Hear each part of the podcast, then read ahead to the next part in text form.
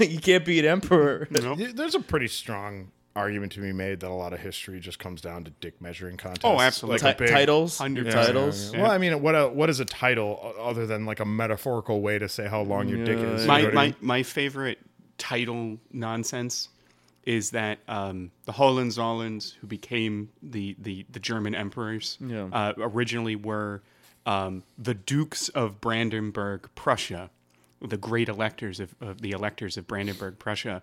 And at one point, one of them decided to promote himself um, to the rank of king, but he didn't call himself the king of Prussia because the Holy Roman Emperor was the king of Prussia. So he took the title of king in Prussia. Um, and so for like 40 years, a couple, like two, two or three different Prussian kings styled themselves kings in Prussia. In and then, and then one of them was like, you know what? Fuck it. We're the kings of Prussia now. and if the Austrians are mad, they can, you know, deal. Yeah, they can invade and, and we'll beat them. Um, you know, so that, that's, I think one of my favorite is just the, the preposition is important. The- no, no, I'm not the king of Prussia. I'm just a king who lives in Prussia. Um, so yeah, Yeah. Every once in a while, you're the king in Maria, the king in Jennifer. You know what I mean? The king in. I hated that silence so much. I hated that silence a lot. Yeah. uh, but that's okay. Yeah. that's okay. Yeah. Uh, what else? Let's What let's el- talk about let's talk about the news real quick. What, what is going on? But do we have Is, to? there anything interesting going on these days? nope, no, nothing. Nope, definitely not. Nope, nope, Uh, nothing in the middle of the Eastern world. region. Are we still at The war? middle of the. Are we still at war? Um, with um the whales? Are we still at war with the whales? I don't know. I think we're losing. We're losing. Dude, to the orcas. uh, dude yeah, orcas are like anti-rich, man. They're taking out all the yachts. Yeah, Well, they're, Someone- they're not anti-rich. They're just really good tactical decision makers. they're like, ah, the ones with the power, get Yeah, them. They're basically sharpshooters in the American Revolution. I was going to say someone threw a copy of Das Kapital into the ocean uh, and radicalized We can all only of the, uh, hope. the whales. we can only hope. Some somewhere in the the, bo- in the bottom of the ocean, a whale is going, you know, comrades, Yeah, yeah. we must unite. Peace, krill and land. Or sea, I guess. Kr- Peace, krill and sea. I guess. I don't know what we're gonna do. What would what would Lenin's whale propaganda What really now? consist of? Yeah. You know? We should do. We should. Oh, Okay. so Yeah. Laughing ahistorically.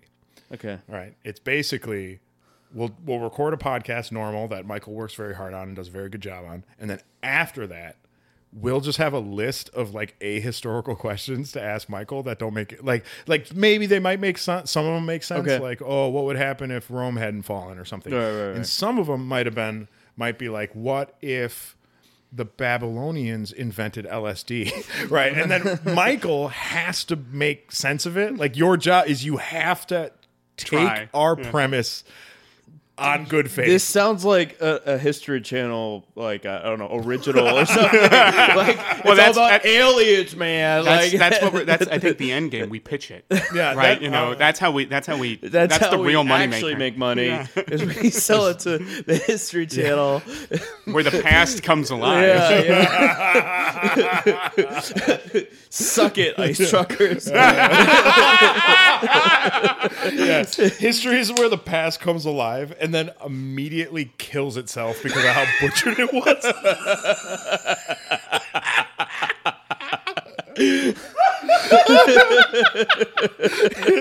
History just goes directly to the Golden Gate Bridge.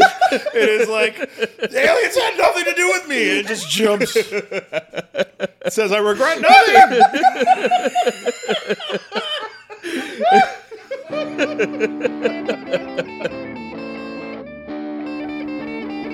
You're listening to Laughing Historically with Adam Lax, Adam Coonan, and Dr. History Scholar. Welcome to Laughing Historically. I'm your host Adam Lax, and on the ones and twos we got, Adam Coonan. and we got Doctor History, Sage Scholar, Moral Superiority Complex. of the universe. It, it became a complex actually this time around. You know, it happens.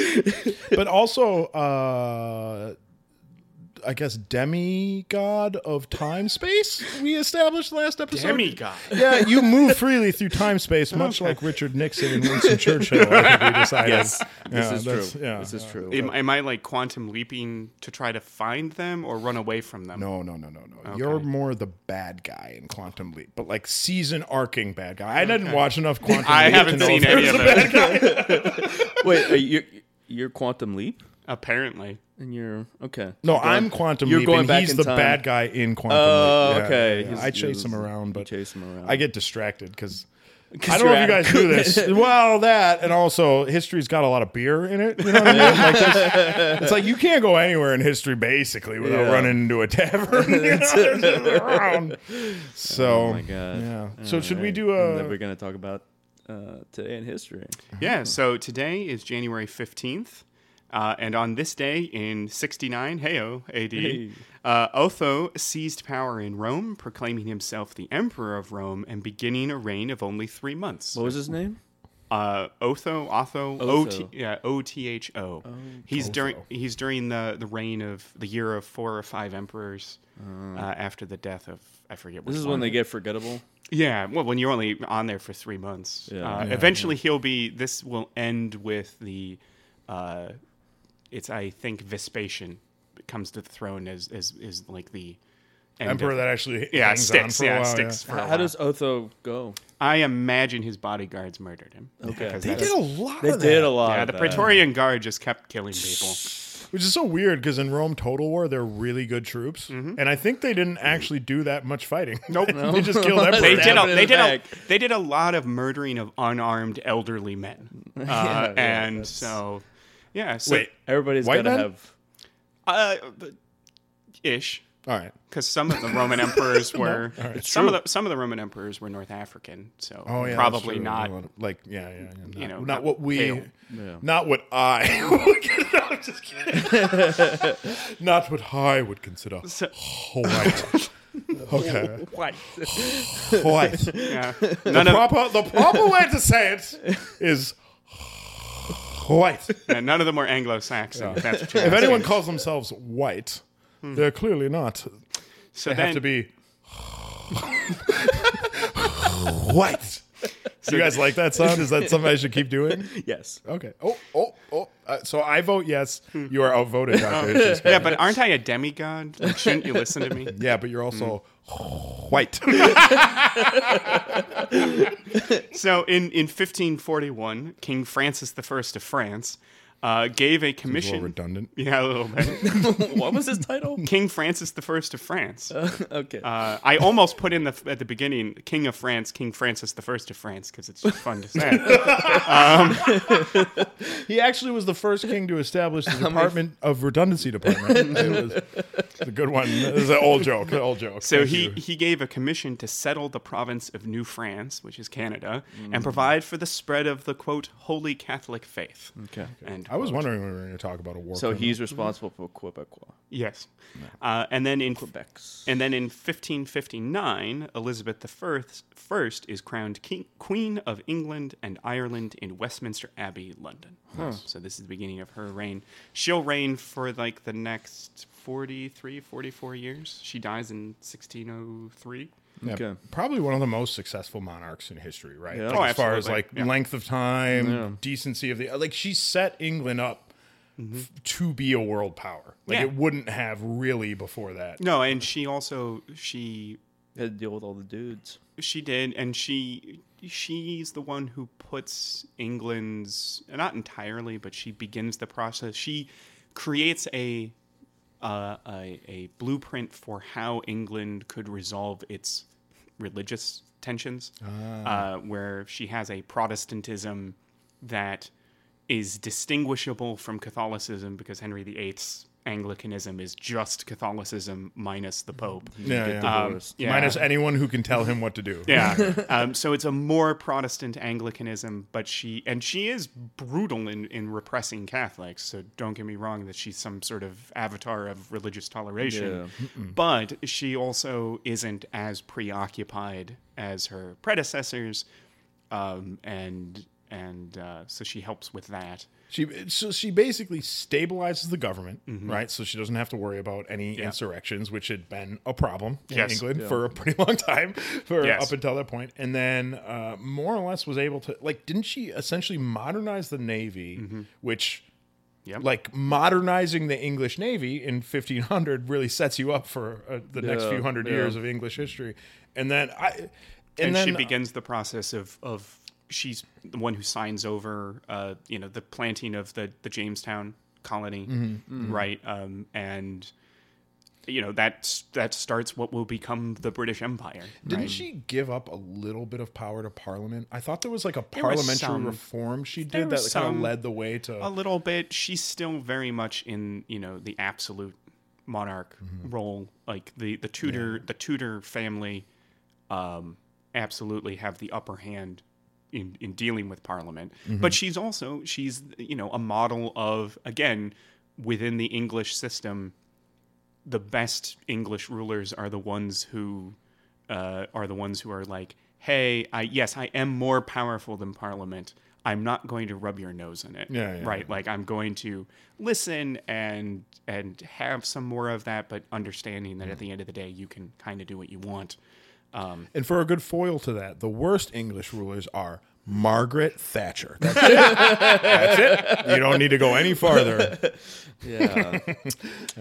yeah. Margaret. I'm the Iron Lady. Is that what she called herself? The Iron Lady? someone else called her that. Oh, The someone else called worst. that? Can you hairspray yourself into iron? Is that a thing you can do? So I mean, Dude, that hair, man. Yeah. Well, I mean, what it's a reference to is the Duke of Wellington wig. was referred to as the Iron Duke. And the reason the Duke of Wellington was referred to as the Iron Duke is not because of his generalship during the Napoleonic Wars, but because of his veto of the very popular reform bills while he was prime minister.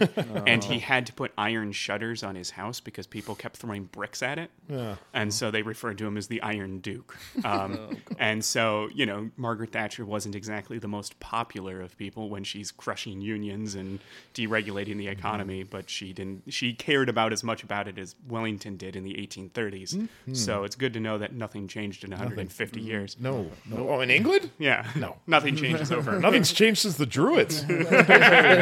Same sort of blue faced weirdness. they just call them music festivals now.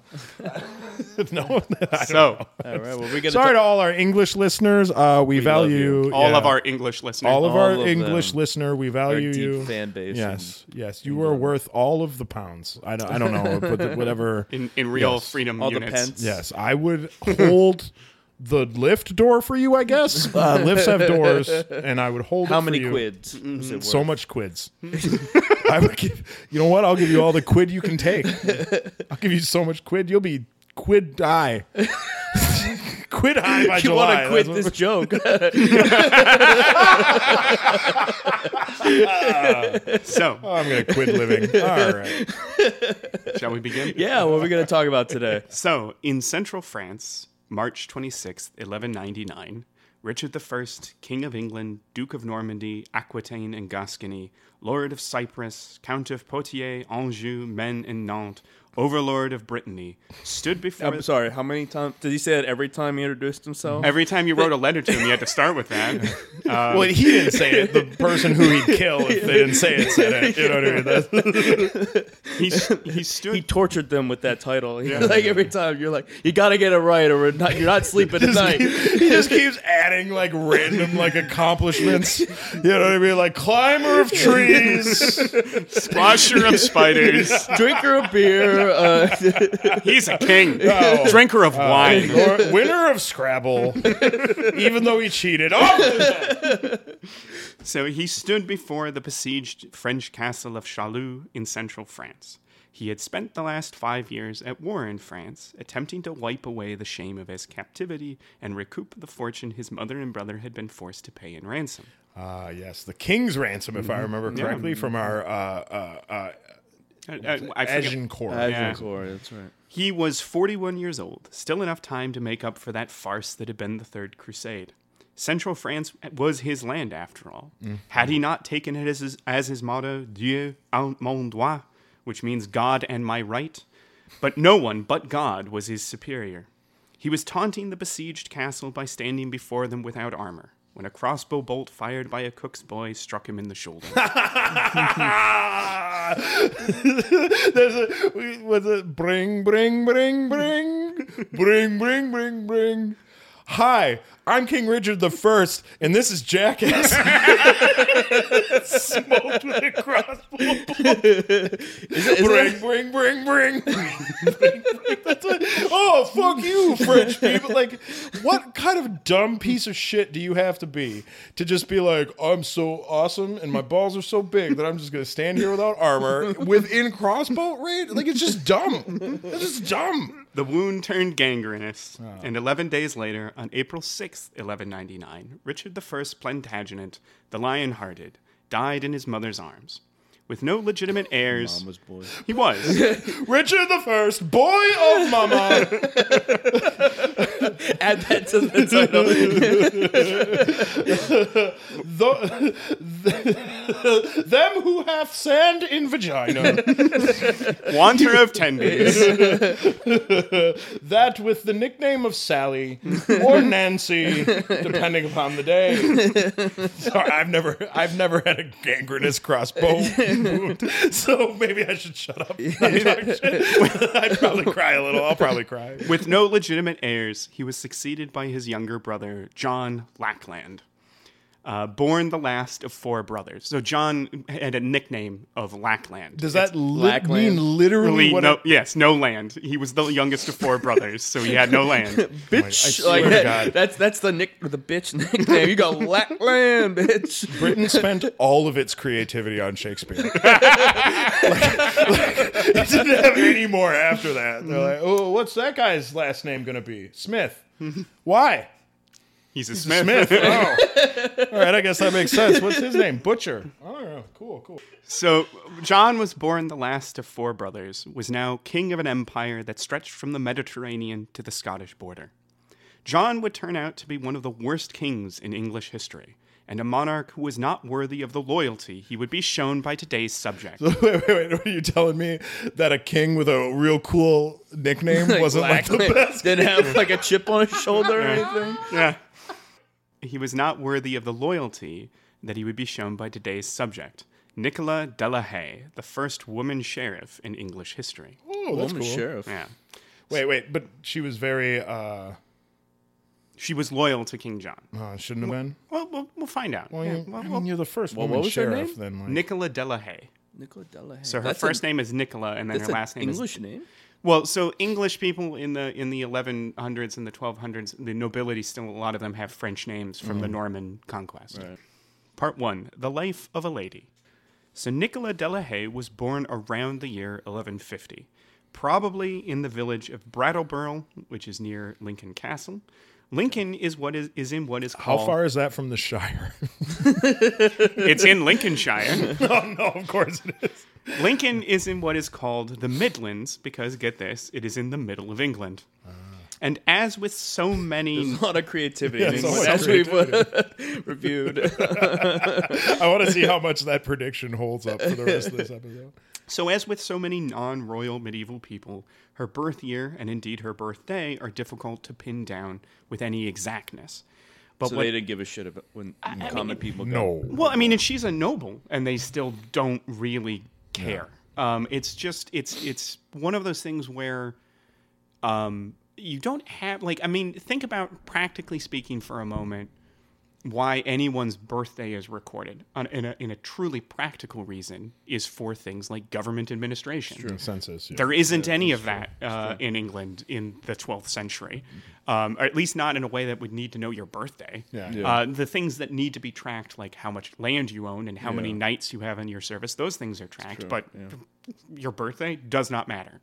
Um, the, the only people whose birthday we do care about are members, Monarchs. monarchs, Because because when their power reigns, yeah, their, their, transitions. the Oh, okay, transition of okay. power uh, to know who's in line for the throne. Yeah. So anyway, um, it's difficult to pin down with any exactness. What we do know is that she was born during a time called the Anarchy. Uh, this was this was a 50, Sick. this was a It ruled, right? that. It was Yeah, like really like- fun, and everybody was like, it was just like a lot of Anarchy. Like, there was was like a lot of real cool flower children in There the was- woods, there like, was just an- living and trading. no and, there like, was anarchy in the UK though. Uh, this was guitar, guitar riffs. There, there was a 15 year civil war between the last two Norman rulers, uh, King Stephen I and Empress Matilda. So, Empress. so she was the she was the daughter of Henry I, and she had married the Holy Roman Emperor. Um, and so when uh, the Holy Roman Emperor died, she remarried, but she kept the title Empress. Could she move things with her mind? No. Oh, different Matilda. So during this conflict, we're not what? We're not doing Matilda book jokes. All right, I don't. I don't even know what this podcast is anymore. I you know. guys. I just- God, we 'Cause we got a you know, magical empress. maybe. I hope so. Much like that little girl who was able to steal my heart with her mind chalk moving powers. no, right. So uh, during this conflict, during this conflict, her family supported the loser, who is Empress Matilda. Uh, Nicola, uh, Stephen wins the war. Now, the, the- Matilda gets the last laugh in that her son succeeds to the throne uh, through weird. th- through the way that this works. There's so much dumb Yeah. bullshit about monarchy and Mm-hmm. succession. Like the amount of time and energy spent to like A figuring all of 15 this year out. civil war. Yeah. Yeah. no, no.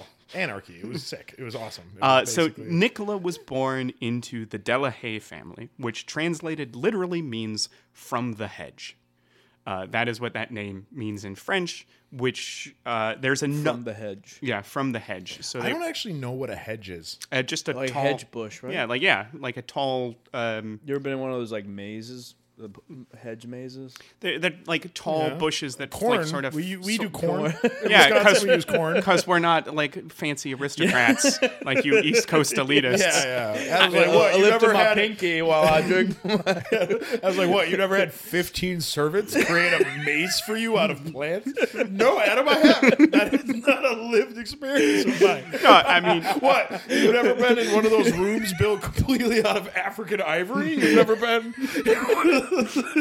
You never shot peasants for sport. What? You've never been at that registration office that makes sure you're on the spaceship when the planet dies and everybody else So you're on the elite spaceship? so but but the but a hedge is is a tall uh basically bush that a can big be fucking bush. but it can be bush. but it can be used as a fence right because they they tend to be longer than they are tall or So wide if I were to say she's got a 70s hedge, that would make sense to you guys. so um Doctor, Doctor History Moral Scholar was very disappointed in me on that one. So- Not liking 1170s all. bush. she was her family was a Norman family that was distantly related to William the Conqueror. Um, in fact, one of one of the Norman kings called her grandfather cousin. Um, and so another possible translation of her name, the Delahaye name, is uh, that it could mean from the Hague uh, in the Netherlands, which also makes sense given that the Normans and Anglo Saxons interacted with the Dutch and Flemish inhabitants of the medieval Netherlands. So it's either from the Hedge or from the Hague. Either way, her family is of Norman descent um, and are now in England.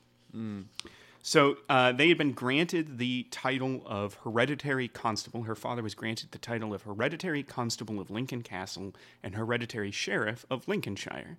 Now, I'm, I'm going to I'm going to explain both of those titles. So a constable, w- both of these are law enforcement titles, which is why we still use them as law enforcement titles. But there there's more to it than that. So a constable You said it wrong.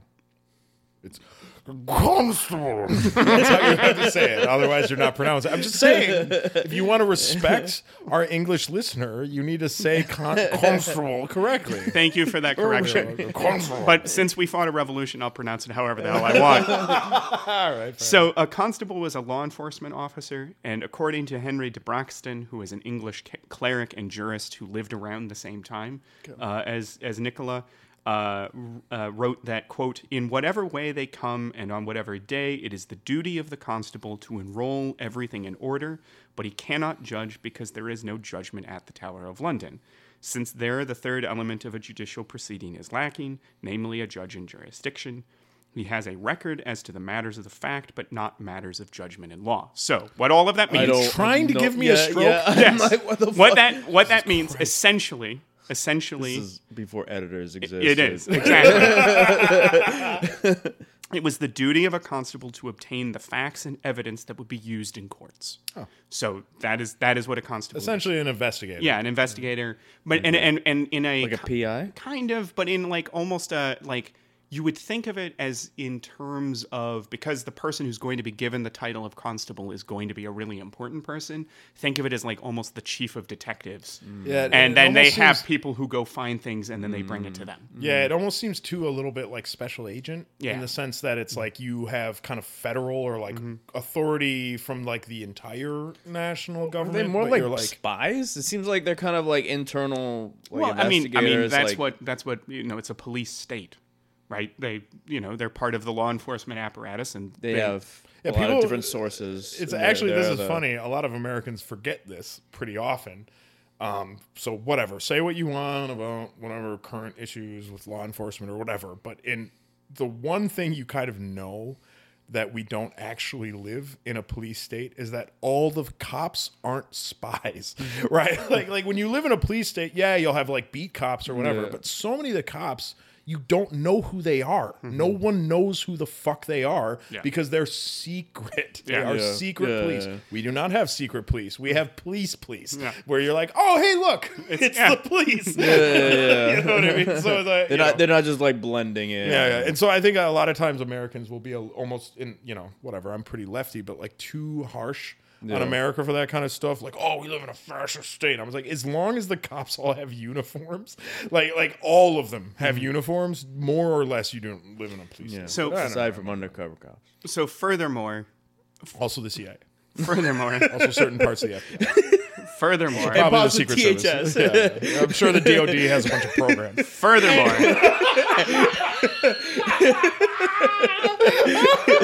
the rabbit hole just keeps digging di- deeper and deeper. Furthermore, constables were the governors of castles. So this is uh, sometimes rendered as the as the word uh, castellan. So constables were a big deal. Yeah, you you were the you Like were not like now. Yeah, you're- Constables are you're like, like- small town hicks. Yeah, Yeah, you it kind of seems like you're like uh, you're kind of like mayor detective. yeah, The sort um, of- yeah, yeah, absolutely, yeah, Uh, and and but also like military governor. Uh, more Because- like Lord. Yeah, well, because like yeah, Lord lords- detective because yeah. you weren't elected or whatever. Yeah, you're and so this mayor. this position also made it the holder's duty as a constable to uh, maintain the garrison of the castle and defend the lands around the castle. Right, so it has a military function and it has this law enforcement function.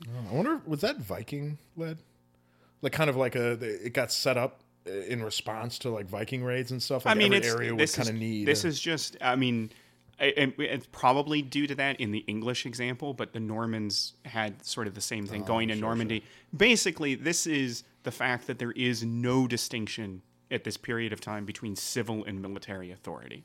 Which is another thing Americans don't understand. Oh. Mm, yeah, yeah. The idea that like a Separation. random bureaucrat is also Powerful. an arm. oh, It was an army officer, Oh, right? yeah, like yeah, has military authority. Right. Is is foreign to us. Right.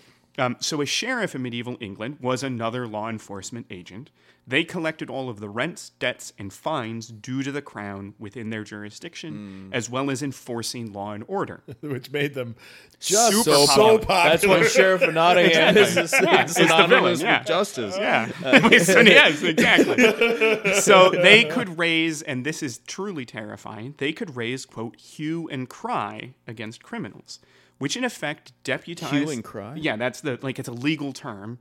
Basically, they're like, that person like, over we there is a about criminal. to hue and cry. No, like that something person over there is a criminal. So Mm-hmm. you're raising hue and cry. You're gonna get a posse. Basically, it essentially deputized the entire population against the criminal.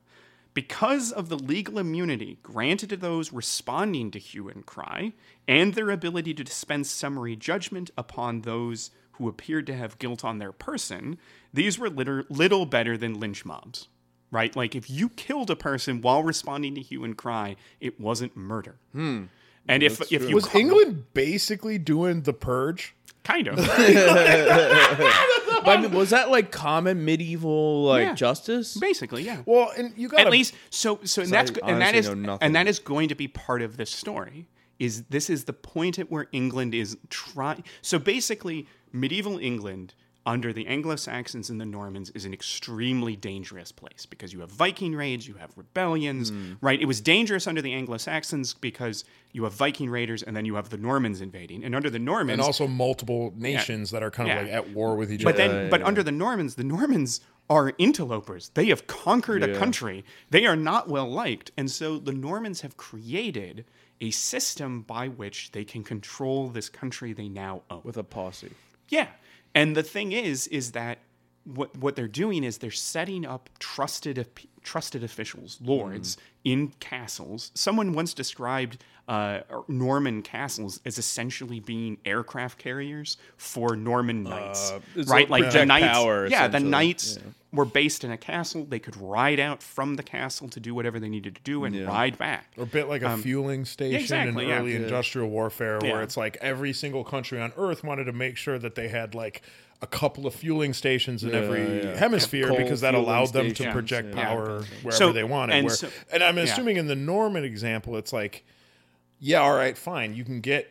Say you get 500 knights, Mm-hmm. and you're like, all right, run them over to the other side of the country to deal with whatever Mm-hmm. Yeah. rebellion if they're if they're going from like one side of the country all the way to the other side of the Yeah. country, there's so many like extra things you have to worry about. Like Yeah. how many villages are they going to burn Yeah. down? Yeah. Like how much Yeah. bullshit are they going to do on the way there? How are we going to feed them? How are we going to, you know? So you if have these have- castles where they can stop. Is this mostly in the southern England? Or This is this all- is in what we would call England, which is not Wales and not Scotland. Wales and Scotland are still at this point independent countries. okay. Um, they will not be.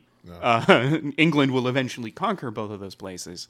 Um, but for right now, in the in the period of time we're talking about, in the 1150s, 1160s, this is just England. So the the middle, basically the southeastern, southwestern, and middle portions of the British Isle of Great Britain. That is the place we're talking about, and these these castles go all around. Um, and so, being the lord of a castle, right? So being taken together, being a lord, a constable, and a sheriff made you an extremely powerful person. It would have fucking ruled so hard. Like if you don't have morals, being a constable Yeah, would have yeah, yeah, fucking yeah, ruled so hard. so, and that's so much power. and and so- a lot of times too, they're like people like our work day. Like the idea, you wake up at seven and you get ready and you get to mm. the office by eight thirty or whatever. Nobody had that mm-hmm. back in the day. If you were the constable of a castle, most days, are like lord of a castle, king, mm-hmm. Most of the time, you'd wake up, you'd push off whatever like sex worker or whatever, like whatever mistress you had in bed with you. Yeah. You push off, you whatever, you hang out for a while. Maybe you go hunting. Maybe you drink, then go hunting, then drink some more. Then at the end of the night, you have a big fucking feast with all of your friends. Like most of the time, It's like you didn't do idle, leisurely Or- well, I mean, maybe you could, or uh, the other the other side of that coin is you might be busy all the fucking time, right? Because especially if with the you posses. well, yeah, because there's there's regions of England. Uh, Got to have that posse control. there are regions of England along the. Uh, there, there are two se- regions. Love that posse power. Posse control is Michael, you're not giving that joke what it deserves. Posse control is a good joke. I'm so just there are two there are two regions of England that you would not want to be a lord in if you are subscribing to the Adam Coonan version of lording, which is the Scotland. Scotland. No, no, the Scottish marches and the Welsh marches, and the marches are like the fifty miles or so within the border. And these areas are highly militarized. these these lords are the ones who have never they they might have a mistress, maybe, uh, but that is purely because they are they married their wife because they were like told they had to. Uh, these are people who don't enjoy themselves. They are constantly out looking for infiltrators, looking for rebels, looking, Protecting the border, Yeah. essentially. No. yeah, and you would. Jesus, English border control seems terrible. It does. It's basically our border control, but like worse. Like like with a little bit more sass, I guess. A little bit like a little bit more like Sarcasm. yeah, yeah, a little bit more That like, English "Hey, wit." Did you think you were gonna cross of this border? And you're like, fuck you. God, I did. I so, did think that. so Nicola was one of three daughters, and thus co-heiress uh, to her father Richard de la Haye, uh, and his wife Matilda. Her mother's name is Matilda. Okay. So Richard died in 1169 without a son. Uh, and so, under English inheritance laws, 69 exactly. You gotta get it in, otherwise. I'm sorry. So, under English inheritance laws, his property was to be settled equally upon his three daughters. But since you can't split a castle three ways, and Nicola being the eldest, she inherited the post of Constable of Lincoln Castle. So she inherits that title because the castle goes to her. And that's pretty uncommon. Like that's never happened before. Or? So we're getting to that. Oh, so for long stretches of her life, this title was in effect held by her husbands. Right. Uh, her t- she was married twice. Her first her first husband is a man named William Fitzernest, who dies sometime before ele- Willi- that. William Fitzernest. Ernest. Yeah, William Fitz Ernest. Ernest. There's no Ernest. T. Oh. Yeah, it's not the it's not the the word Not Ernest. Fitz Ernest goes to jail or whatever. It's Fitz Ernest goes to camp. We're, Ernest goes not, to we're not doing Ernest jokes. All right. Um, I don't know what's happening. now he anymore. dies. He dies in eleven before eleven eighty five. We're never going to talk about him again. Okay. Uh, her second husband is a guy named Gerard de Camville, who died in late 1214 or early 1215. Did she have kids? She had this marriage produced three children. Did the first marriage produce children? Uh, I'm not sure. I it didn't. My research didn't actually Oh, okay. say uh, in which uh, marriage. She had one son named Richard and two daughters, Matilda and another daughter named Nicola. More Matildas. So many Matildas. Matildas. Yeah. So little is known about Nicola's first husband, so let's not worry about him. Uh, life had not been kind to. Let's uh, Yeah. honestly, I want to ask a few questions about him.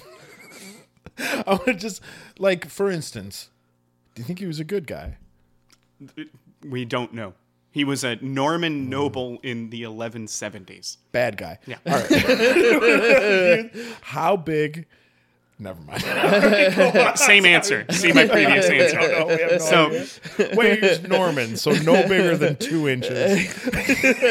so He managed to get past the goalpost. Well, you're, you know, you're a knight.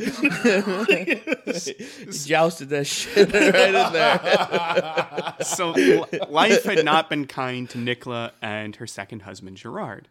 Uh, so when Henry II died in 1189, Nicola and her husband traveled to France to have their rights in Lincoln Castle confirmed by the new King Richard. However, Richard had already left for the Third Crusade. So a man named Bummer. That's a rough, like, ooh, you just, missed, missed him. him. He won't be back for like seven years. What? Yeah, yeah. So Wait, William, oh, where did he Richard go? the Lionheart. Yeah, Richard the Lionheart had already left for the Third Crusade. So a man named William de Longchamp, uh, who had been a yeah de Longchamp, You want to live here and say he Don't- might have put Richard to shame?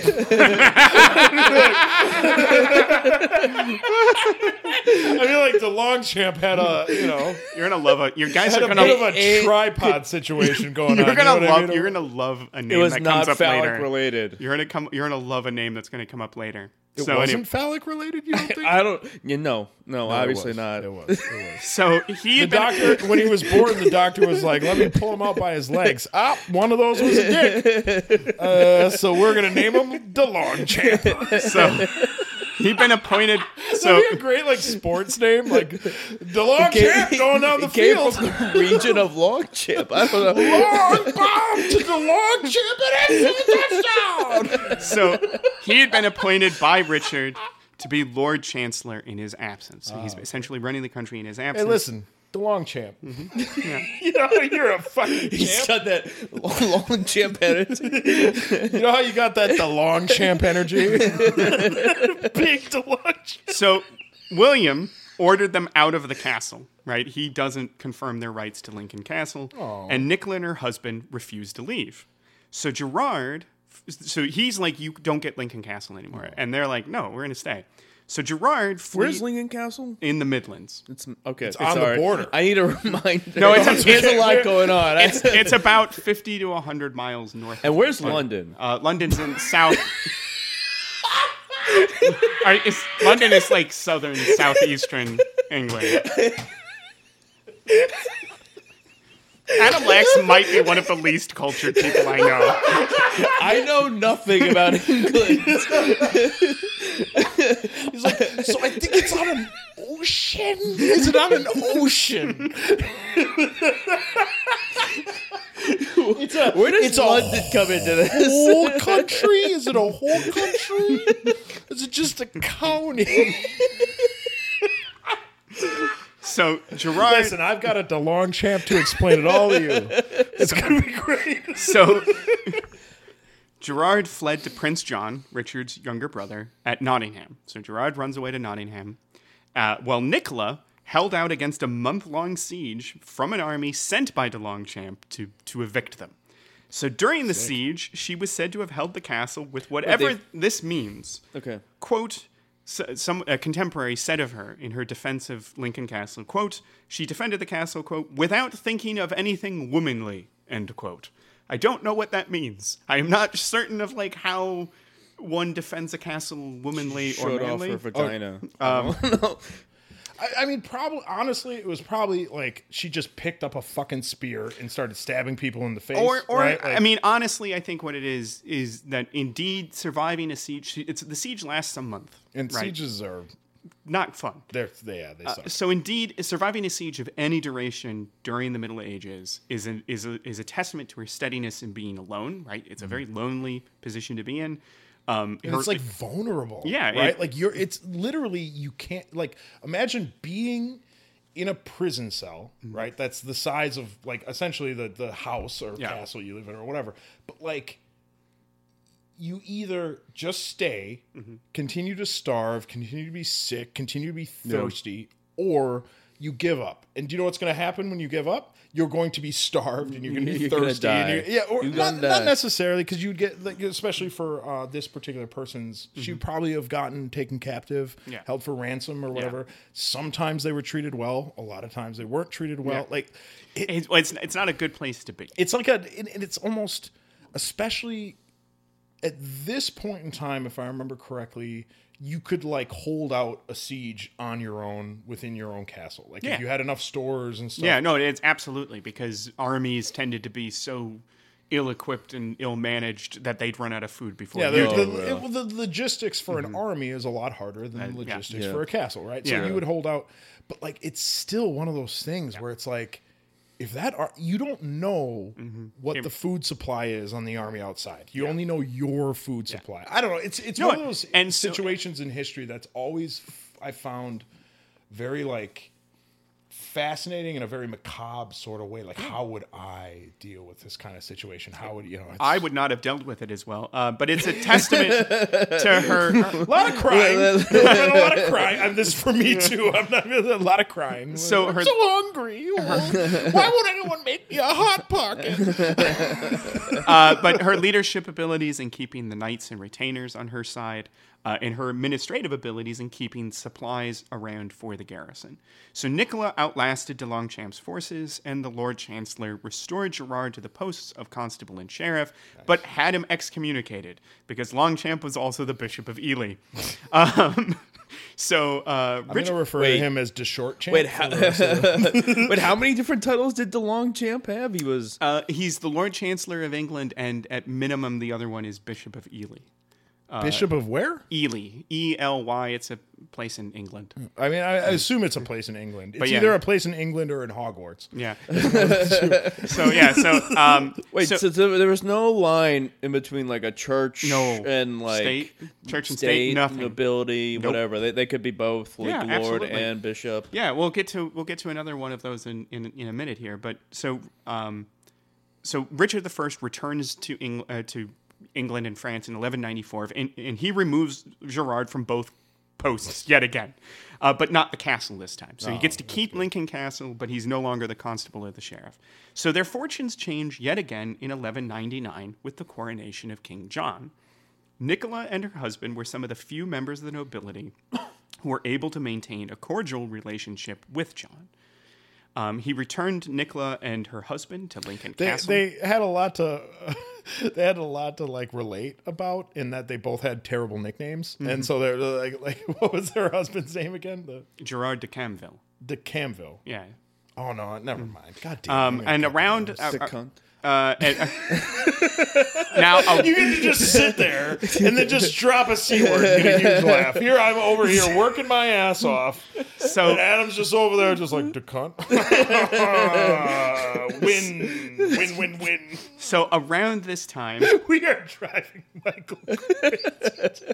no, no, I said we. I think it might just be me. no, but Nicola, achieving our mission. mission accomplished, boys, ladies and gentlemen, we got it. Now, uh, Back to lift decamp. off. All right. so so so Nicola's son Richard married, and soon Nicola welcomed a granddaughter. Idonea is her name. Idonea, the most unique name in this whole story, is her granddaughter. came Sorry, from what? one of the- Danaea? Idonea. I Idonea.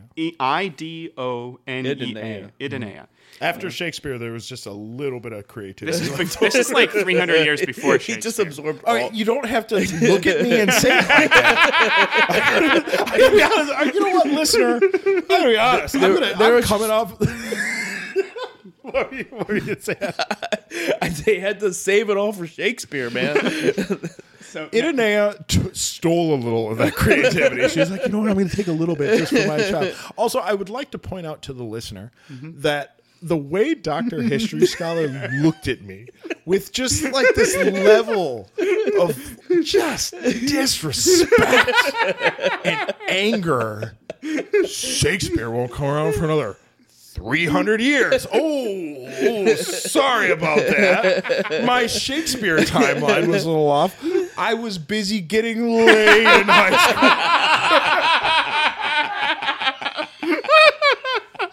All right, I'm So, sorry. now I'm this- off the rails this so episode, this is, guys. This is the, the name I think you two are going to like the most. Okay. So Idonea, her granddaughter, would be betrothed to the son of a powerful lord, Okay. William Longsword, third Earl of Salisbury, an illegitimate son of King Henry II. Nicola, Nicola and Longsword would spar over Lincoln Castle in the future. Mm-hmm. Now, there are, his name. Do you like when they The long sparred? champ and long sword. Longsword. When they sparred, did they windmill it? like it was, just, it was just two guys facing each other, seeing who could Nicola? windmill their dicks harder. You know what I mean? And I The th- lady Nicola de la Haye is windmilling. No, no, no. Who's who's her husband? Gerard, we don't care about De Gerard. Champ- oh, yeah, we don't care so- about The Gerard. long champ. No, DeLongchamp was not The Lord Gerard. There's a lot of damn. I, I've lost track. England's getting real telenovela on us right now. So now they're, they're, they're, so long, Longsword isn't the guy's actual name; it's a nickname. And there are two there are two historian theories uh, about what his nickname is. It's either a the It's either huge hog or fat cock. and everyone was like, listen, that's a little too on the nose. let's go with Longsword. Let's maybe throw a metaphor into this. What's what's that? Where, like the the answer is the most obvious one. Uh, uh the, the theory or something like that. Occam's razor. Uh, Occam's Yeah. razor. so so Why could he possibly be called this? Also, why every time he leaves tracks, there's two, there's a set of footprints, and then just a long line in between them that just drags. so so the actual the actual theories is that one he's very tall. Uh, he's he's he's uh, the Plantagenets are all very tall. Um, like for instance, Edward the First. You know what they say about shoe size? is Edward the First is nicknamed Longshanks, right, Uh-huh. for a reason. Uh, he was over six feet tall. All of the Plantagenets are very tall, so he's an illegitimate son. That's part His of it. son Edwin Lowballs Mm-hmm. had the same And the, somewhat similar name. the other, the other, the other theory is is that because he was so much physically larger than everyone else, he used oversized weapons in combat, right? yeah. And so he might have actually just used a longsword. Um, Or, uh, or wasn't, wasn't the Scottish broadsword like famous at the time? Or Yeah. Claymore, Scottish Yeah. Claymore. It was like fucking seven feet long. Like it's this ridiculous goddamn sword. And only like eight Scottish people Mm. in the history of Scotland have ever been able to like wield one. But apparently you would just send one of these guys out against an infantry unit and they Mm-hmm. just win. Like it was like, oh, like, oh, his sword is as long as all of our spears. So I guess we lose. Yeah, it's very So, interesting. following Anyway. the death of her second husband, so Gerard Yeah. de Camville dies in late 1214, early 1215. Also, real stepdad energy on Gerard. You know what I mean? Real so, stepdad. so Nicola declared herself femme sole, a woman alone. She was now legally a on her legal own. Yes, this was a legal term that existed. in- Femme sole. Femme sole. Latin. I feel like there's a lot of femmes holes in America. So she was on 2chan. It would, 4chan would come later. she, Yeah, that's a Discord channel. She, It's the Middle Ages. It's one chan, obviously. she she now held all of her property in her own right. She able could to do that. She could sign contracts and hold offices. So Anglo, Isn't that adorable? yeah. Mm-hmm. So Anglo, Men from miles around just came around just to pat her on the head like a bunch of fucking assholes. Wow, look at her. Oh, Sign that. That's Oh, oh, jeez, Louise, just see this? Wow, things really do change, but like not too much. Still can't get a credit card. Like, Hey, listen, I know you might try to get some credit from those Venetians, but you can't trust those motherfuckers. All right, I'm just saying. now this this this aspect of Anglo-Norman law was meant to protect elderly widows from being taken advantage of. Like that is the purpose of this law. Uh, is she's already has she was in her early to mid 60s at this point. She has children, including a son, and she has in the. Middle Ages is 173. Like, Yeah. it's not. It's very old. And so, since it was unlikely that she was going to remarry, right, this was a legal uh, mechanism by which she can run her own affairs. so you need to designate yourself as a woman alone. Yes. So that no one fucks with And you you. Yeah. could only do it after having like, Like, you're- tried to not be alone. Yeah. well, and and and the the thing is, is that this the reason this like uh, there's a reason from later in the Middle Ages of why this kind of law existed. Um, there was um, Edward the Fourth. Uh, marries a woman uh, who's their the family are called the Wood. Uh, their family name is Woodville, and so one of her brothers or cousins is a guy named John Woodville. He has no titles, but he's a knight he married Ca- uh, Catherine Neville, the Duchess of Norfolk, uh, in the 15th century. So this is a couple hundred years later. Now, John Woodville is 19, right? He has no titles. And Catherine uh, Neville is 65 and is the Duchess of Norfolk. And people at the time are like, the only reason he's marrying her is she is one broken hip away from being dead, and Yeah, then he yeah. will be Duke of Norfolk, yeah, right? so- and he'll marry again after that, right? Um, First of all, he married smart. for money. Yeah. Oh, Yeah, yeah, that's that's basically never happened. Happened. no, but but the point is, is that this offended the sensibilities of aristocrats. I'm aristocrats. in the Middle already Ages. offended. because how dare how dare this commoner like Well, he's not a his way he's in- not a commoner. Well, how just- dare this low Yeah, knight, like yeah. a hedge knight, right? they would have called yeah, him. How, yeah. how this low hedge knight weasel his way in, and blah blah blah. blah. Mm-hmm. But Oh, she, but, but she say- was a that- widow. that's She- why they- But she was a widow who had children. A woman alone. So She- like and she looked at everyone and she was like, "Cause I want to come. uh, that, she, I want to have orgasms, and it I- would be great." I don't think that's the reason they got married. that's not the reason they got. No, that's No. the reason they met. What's the reason they got married? anyway, so so now she held, holds the con, the title of constable So she's in a her femme own right. sole. Yeah, she's alone. Now, while up to, I, I just surprised you know I that, feel like yeah. that's a great title to like. You want to get rid of fuckboys? You're like, I'm a femme sole. no, that's a real thing. I know. Yeah, on the yeah, internet. you're, yeah, you're like you, insults, you designate femcels, that. incels. so You while plant your flag. she was an incel, no femcel. She was a femcel. So while life up to 1215 might have been a trial at times for Nicola de la Haye, it had never been worse for King John. And in this was sown the seeds of Nicola de la Haye's finest hour. But first, we must discuss John and Magna Carta. So we have an Oh, the int- Magna Carta's coming. we into have an interlude. well, the Magna Carta already got signed, right? it's in 1215. Oh, he's the one they signed it against. Oh. So the interlude So you is Magna Carta. us, you gaslighting fuck. You're like, hey, listen, we're gonna have an episode about the first female sheriff. This shit's about the Magna Carta. You need to be honest with us in the future. So, so Magna Carta is a keystone of liberal democracy. What's your favorite form of government? Liberal democracy. Oh, So its its effect is so great not because it's a particularly liberal or democratic document, but because future generations reached back to it uh, to Magna Carta as a marker that God did not make kings, nor did He make the rest of the human race to serve them. So the question is, why did Magna Carta come to Hmm. That's pass? one person's Mm. opinion. Now, the why did Magna Carta happen has two broad answers, one clear and one opaque. So the clear answer, anyone who's familiar with Magna Carta, and For or the even listeners, can you define opaque? uh, un- No, I'm just kidding. I'm just kidding. I know. uh, We're having fun. Don't give me the finger. We're having fun. All right. no, um, So, so if you have a passing familiarity with Magna Carta or even just Robin Hood, you, you know the clear answer. The clear answer is that King John Wait, was a- Robin Hood created Magna Carta. no, but he's set during this time. Yeah, yeah. Yeah So, like, Oh, it was really? yeah, Yeah, because Robin he's Hood always like- fighting with King John, right? And the oh. Sheriff of Nottingham. Oh, yeah, right. Robin So- Hood Little That John oh, through the it's all forest. Yeah. making connections right now. So Jumping King- fences, He, was he real? trees. Was Robin Hood real? Ish. Ish.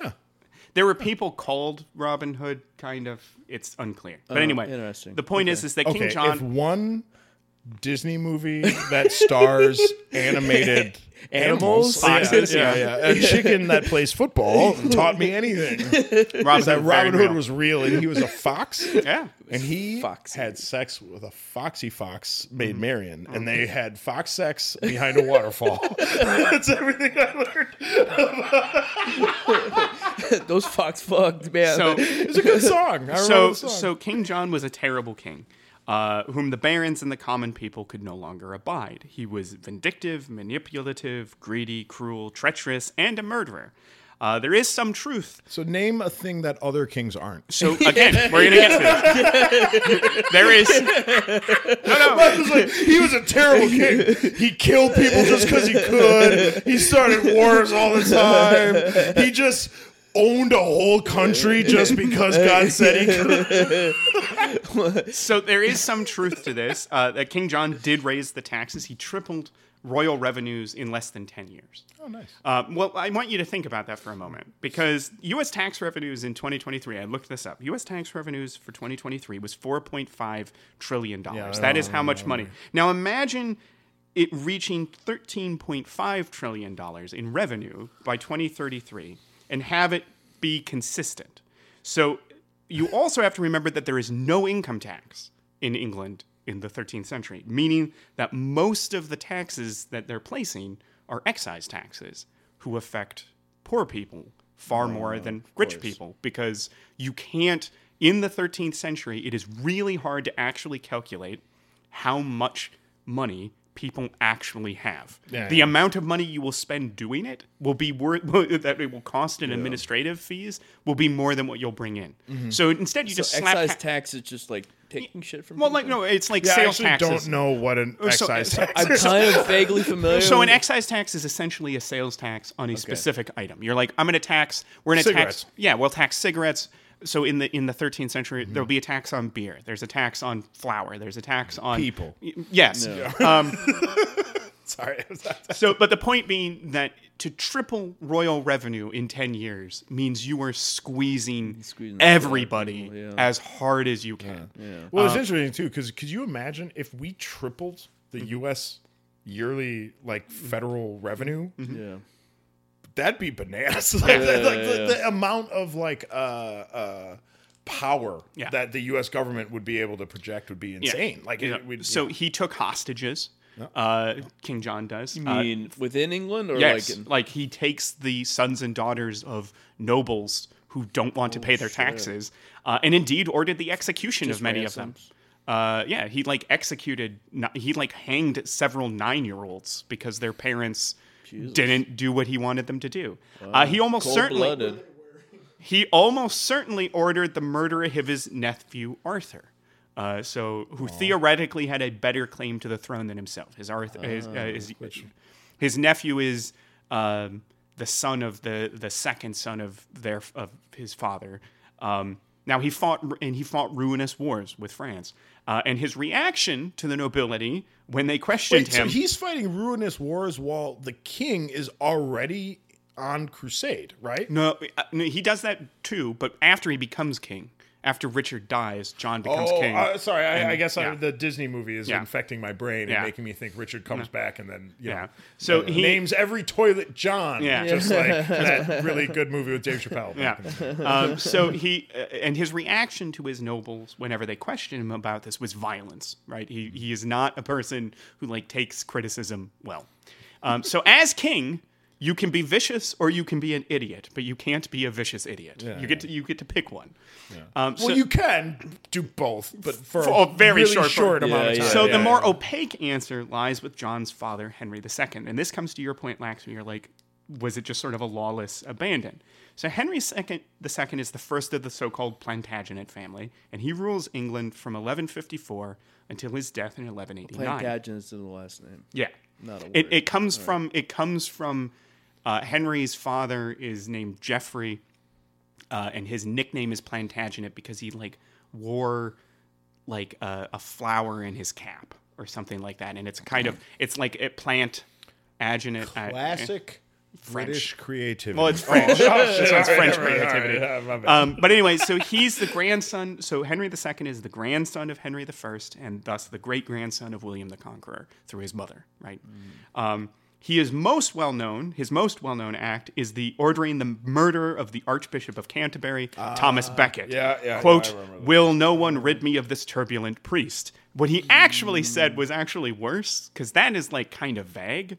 Uh, he apparently actually said to his court, to like the knights around him, What miserable drones and traitors have I nurtured and promoted in my household, who let their lord be treated with such shameful contempt by a low born cleric?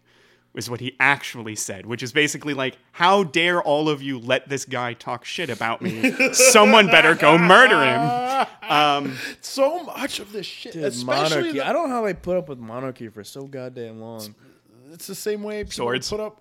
So Guns. Yeah. But but no, it's and just it just it's fuels the worst people. It's mafia. Mm-hmm. It's the same fucking thing. Like basically, you get you get a, a, a power structure that's hierarchical, right? You generally have one, maybe a couple of people at the top, right?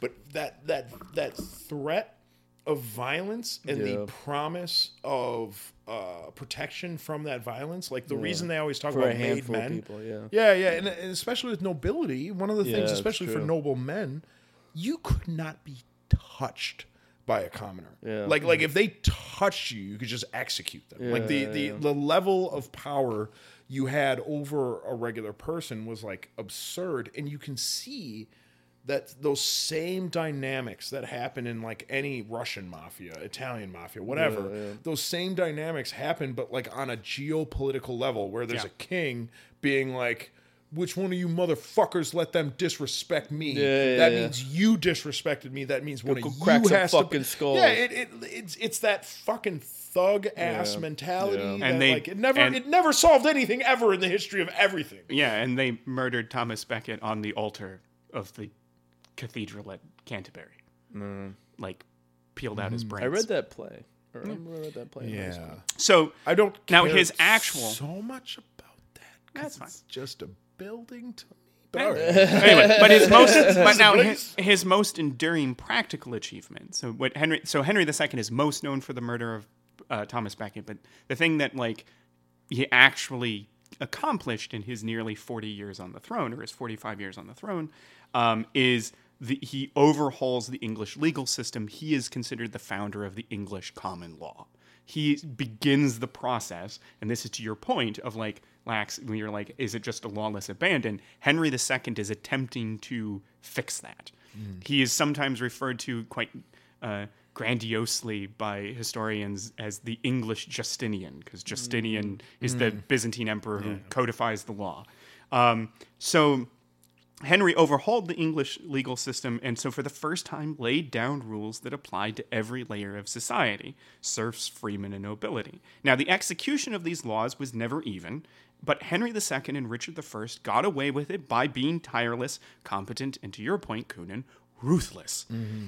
Since John was none of these, except for the last one, his illegalities were far more galling because basically, under the common law, on paper, and everyone understood this. Like the common law let individuals, let common people take each other to court. It let mm-hmm. them take even their nobles to court for certain things, Yeah, yeah. like rents and so forth. Mm-hmm. And also, the law demanded that they obey the law. The law was very severe, like mm-hmm. punishment was very severe. Hmm. So, the idea that everyone else in society has to obey the law and John is constantly flouting it mm-hmm. is the thing that really rubbed people the wrong way. Because, again, Richard I and Henry II would ignore portions of the law right? But the general public sentiment Exactly would have been what's- that like yeah. they instituted these harsh laws, but they more or less follow Yeah. them the way everyone else does. but John doesn't.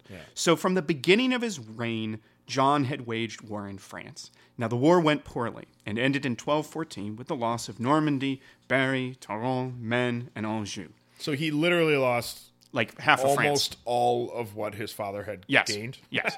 Uh, and they were left with I love a good story about a fail son. Yeah. You know what I mean? Like a rich fail son who's just like, I'm going to be just as good as my dad. yeah, and you're yeah. like, no, you're not. No, you're So they were left with parts of what uh, is called Gascony and Aquitaine, which is like the region from the Pyrenees to the uh, the uh, from the border of Spain to the to the uh, Bay of Biscay on the southwestern coast. So we're, they they're left with southwestern France.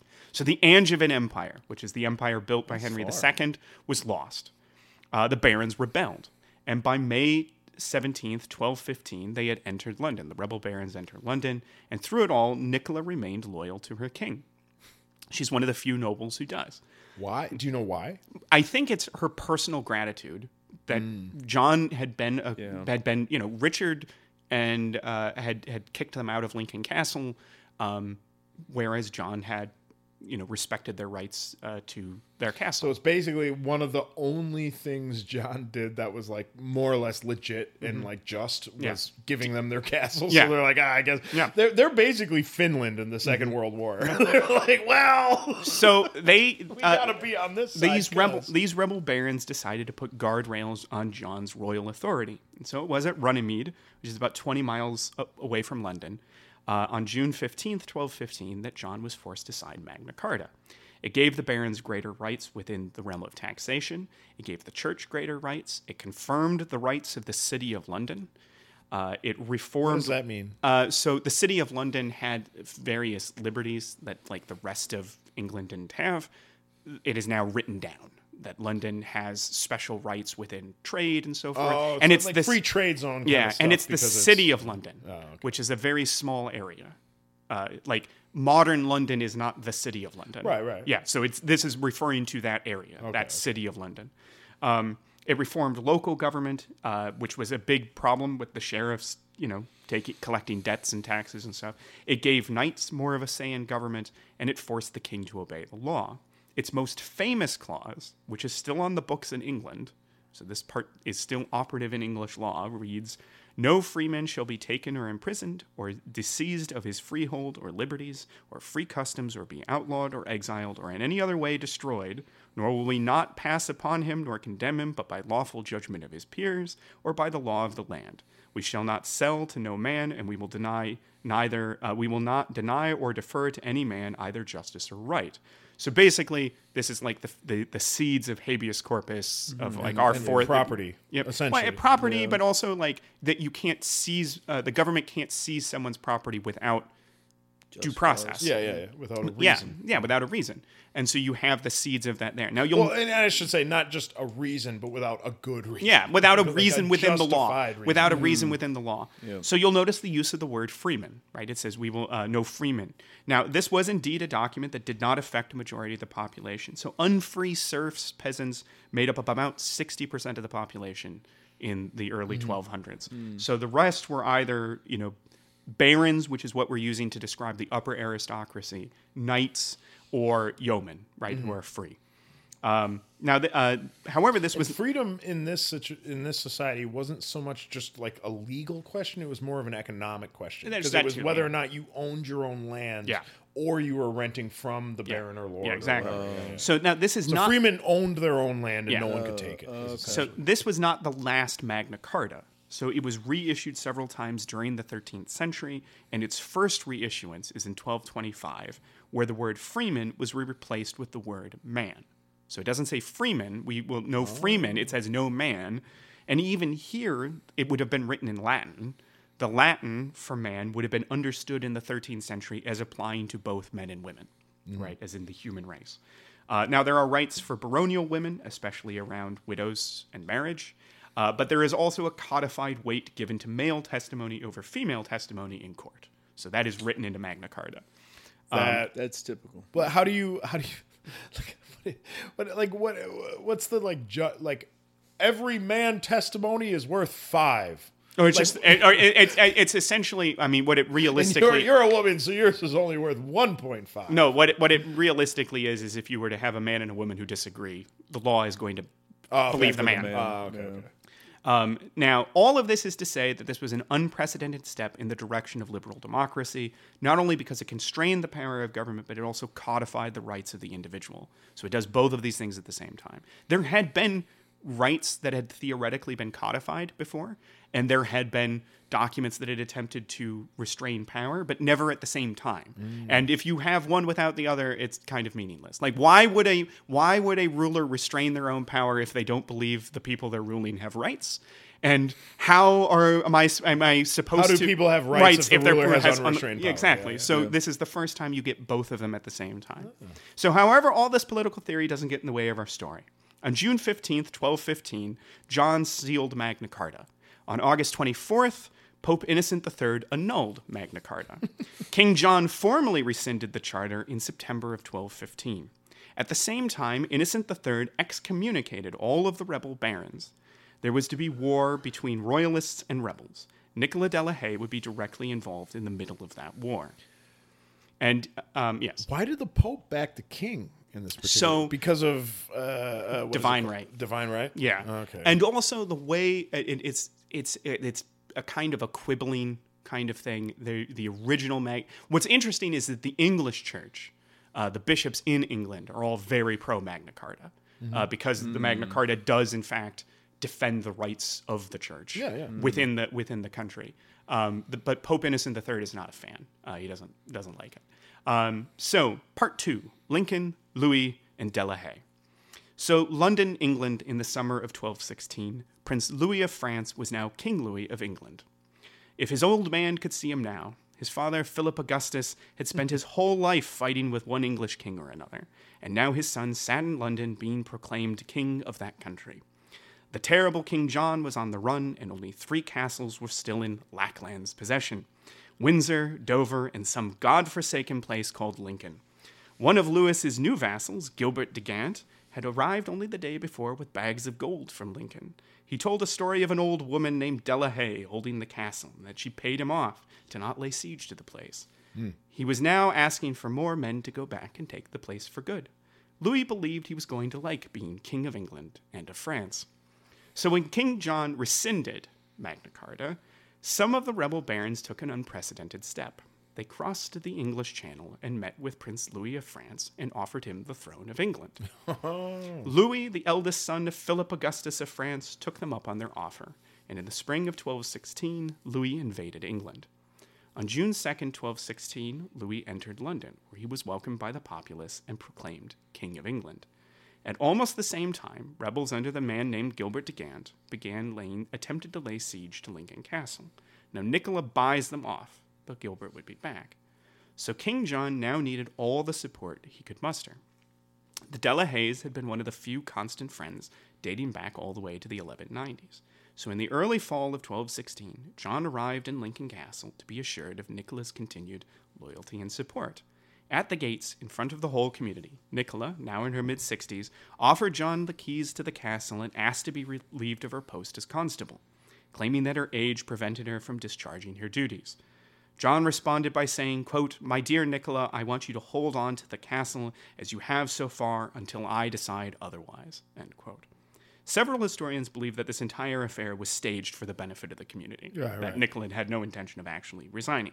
The local populace would see that their liege lady was trusted by a king and made Nicola look important, and it makes John uh, more popular among the people of Lincolnshire who were supportive of their lady. Right, because if he's if he's saying I respect you Mm-hmm. and everyone in the population respects her because of her like leadership or whatever. Yeah. yeah, yeah. yeah. So, this made uh, on October 16th, 1216, John officially named Nicola Sheriff of Lincoln. She was the first woman to hold that rank in her own right. A few hours later, literally that night, John died. His kingdom was left to his nine year old son, Henry III. He was crowned king in Gloucester, which is in northern England. But given that nine year olds are not allowed to rule, the lords around Henry appointed the greatest knight of the age, William Marshall, to be his regent. Marshall is now over 70, but he had served Henry II, Richard, John, and now Henry III. He served four kings. He had his work cut out for him. England was on fire from north to south, and there were only three castles in friendly hands Windsor, outside of London, Dover, on the coast, and Lincoln. Finally, a French prince had proclaimed himself King of England and sat on the throne in London.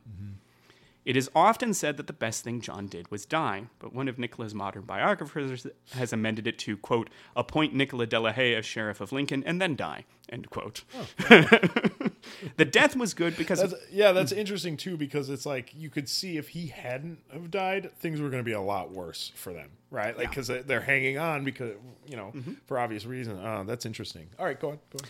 So the death is a good thing because many of the rebel barons switched back to the English side. Their quarrel had been with John, Yeah. um, and not with So with the problem died. Yeah, the essentially. problem died. Their problem was not with the state. Hey, so you know how we kind of like French people just because he's such an asshole? He's Yeah, dead now, that's so we're back to hating was. French people. Uh, we're like, like- maybe French would be better to rule us. like they were literally second on the list, and he was one. Like that was just. That's how we were doing it. But you know what? He's gone now. And so you know what? You can go fucking eat your goddamn snails by yourself. Get out of here. Garlic eaters. Fish and chips and other terrible food that is not delicious to eat. So Henry Henry III's regent is the widely respected William Marshall, who very wisely promised to reinstate Magna Carta. Right. Uh, by contrast, Louis had no intention of allowing Magna Carta, but rather a more informal promise not to be such a dick to the nobility. Guys, That's such a, that's such a French thing to do. Like, eh, no, no, no, no. Don't worry. Okay, I don't need to sign nothing. Okay, just, just I will Trust be, me. Yeah, trust me. Send all of your wives over, and we will have dinner, and I will send them back, and everyone will be happy. Don't worry. That, that was kind of French Italian. I don't even know what I was doing right there. it was vaguely offensive. I appreciated the effort. Thank you, thank you. so by their ones and twos, and then by the do- Um, mange merde, which means eat shit. If I remember correctly. Yeah. so I love you. So by their ones and twos, and then by their dozens, the barons returned to the house of Plantagenet. But it was not enough on its own. A major victory would be needed to rid the, fr- the kingdom of its French interlopers. So in early 1217, Gilbert de Gant returns to Lincoln with a force of rebel barons. Yeah, rebel barons and French troops to lay siege to the castle in Nicola de la Haye. So while the city of Lincoln fell quickly, so the city of Lincoln surrounds Lincoln Castle, uh, the castle of Lincoln was a different matter. Nicola held one of the greatest fortresses in 13th century. Yeah, I mean, and that was pretty common Yeah. with castle and castle towns at the time. Is like you kind of assumed the town would fall. Yeah. Right. Like normally the town falls, right? But getting castle. into that middle castle where it's like, oh, you've got two huge walls and like arrow loops everywhere and boiling oil. Yeah. Yeah. well, much, much Castles usually didn't fall. No. They were like, most of the time. though. So Lincoln is situated on a hill, and the castle is near the top of that hill. The city is surrounded by a curtain wall in the rough shape uh, of a rectangle. So Lincoln in the 13th century is roughly in a rectangle. Um, and the castle is embedded within that city wall on its western side near the northern end. So if you're picturing a rectangle, picture a square near the top left corner of that rectangle. Okay. Uh, the castle itself had two fortified mounds, essentially two different keeps, and a curtain wall. So it has two very strong towers surrounded by a wall. Furthermore, it's surrounded by a deep ditch. So to get to the wall, you have to go through a, a very deep ditch. And there are only two gates. It's a Chicago deep ditch. Sorry. I'm gonna kill myself. All right. one of one of these it only has two gates. One is to the east leading into the town and one is to the west leading to open fields right? Exiting out to the this uh, to the open country. The western wall also had what is called a postern gate which is a hidden gate that about one or two people across could walk through right? So it has ways It's like in an escape gate. Yeah, but also a way to bring like supplies in. Yeah, yeah. There's it's a hidden way in and out. Now, De Gant and the French began their siege probably in February of 1217, though this is actually unclear. It might have started a lot earlier, which makes what's about to happen even more impressive. The earlier that siege started, the more impressive this Yeah, yeah. story is. Um, in any event, Nicola commanded the garrison through the siege, fighting off several assaults and withstanding bombardment of the walls. Now, in March, Nicola's son Richard died. Okay. meaning that her heir would now be her granddaughter, Richard's daughter, Idonea. Okay, that's just something to keep in mind. Now, de Gant called on Nicola to surrender on several occasions, but, and I love this description, but the quote, very cunning, bad hearted, and vigorous old woman, end quote, Very cunning, Yeah. bad-hearted, and vigorous. vigorous old woman, yeah. refused on each occasion. so she refused all calls to surrender. But by May of 1217, the supplies were running low, and if help did not arrive soon, Lincoln Castle would fall. Now, Louis rushed reinforcements under a French noble named the Count, the Count de Perche in early May. This brought the besieging force to about 600 knights and an undetermined number of infantry. At the same time, Nicola reached out to William Marshall and Henry III for relief. Now, when Marshall, the region of England, receives word that Lincoln was in danger of falling, his chivalric side is brought to the fore. A seeming damsel in distress held on against wicked enemies and was in need of rescuing. Now, Nicola probably wouldn't have characterized it as such, but um, he called in every lord he could think of, including those who were on the fence as to which side they were on, to meet at Newark, which is about 30 miles southwest of Lincoln.